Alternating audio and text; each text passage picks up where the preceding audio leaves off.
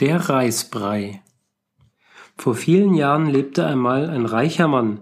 Er hatte die Angewohnheit zu heiraten, und wenn seine Frau ein Kind geboren hatte, schickte er sie weg und nahm sich eine neue Braut. Das wiederholte er einige Male, und er hatte schon vier oder fünf Frauen geehelicht und sich von ihnen getrennt. Er hatte sich wieder einmal verheiratet, und bald trug die neue Frau ein Kindlein unter dem Herzen. Sie grämte sich und dachte, wenn das Kind auf der Welt ist, wird er auch mich nicht mehr brauchen. Und sie sann darüber nach, wie sie das Schicksal ihrer Vorgängerin vermeiden könne. Sie ging hinüber zu ihrer alten Nachbarin und bat sie um Rat. Die Alte hatte schon viele gehen gesehen und wusste auch hier Hilfe. Sie meinte freundlich, mach dir keine Sorgen, das ist nicht gut für dein Ungeborenes. Du musst kurz vor der Geburt einen Brei aus Kien zubereiten. Das ist eine Art von Hochlandreis. Und wenn das Kindlein auf die Welt gekommen ist, lass mich sogleich rufen.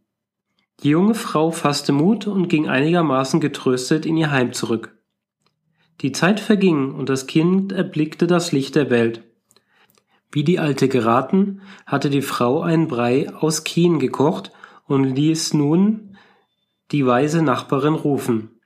Sie sagte zu ihr, Hier, Mutter, das habe ich vorbereitet. Bitte iss davon. Und sie ließ die Speise auftragen. Die Alte nahm ein wenig Brei zwischen die Essstäbchen, murmelte eine Zauberformel, dann bat sie die Götter, ihr Himmlischen, schenkt diesem Neugeborenen ein gutes und frohes Leben. Nach ihrem Gebet wendete sie sich an den frisch gebackenen Vater. Ihr habt daran gedacht, ein Kienbrei zuzubereiten. Das ist wirklich ein glückliches Omen. Dieser Kienbrei ist sehr klebrig. Er haftet im Topf und in der Essschale, und das klebt den Mund zusammen. Der Brei zieht sicherlich auch die Hoto von ihrer Frau wieder zusammen. Der so belehrte Hausherr schaute verwundert das eben geborene Kind an. So ein großes Kind, das musste doch durch seine Geburt bei seiner Frau immer für ein großes Loch hinterlassen haben.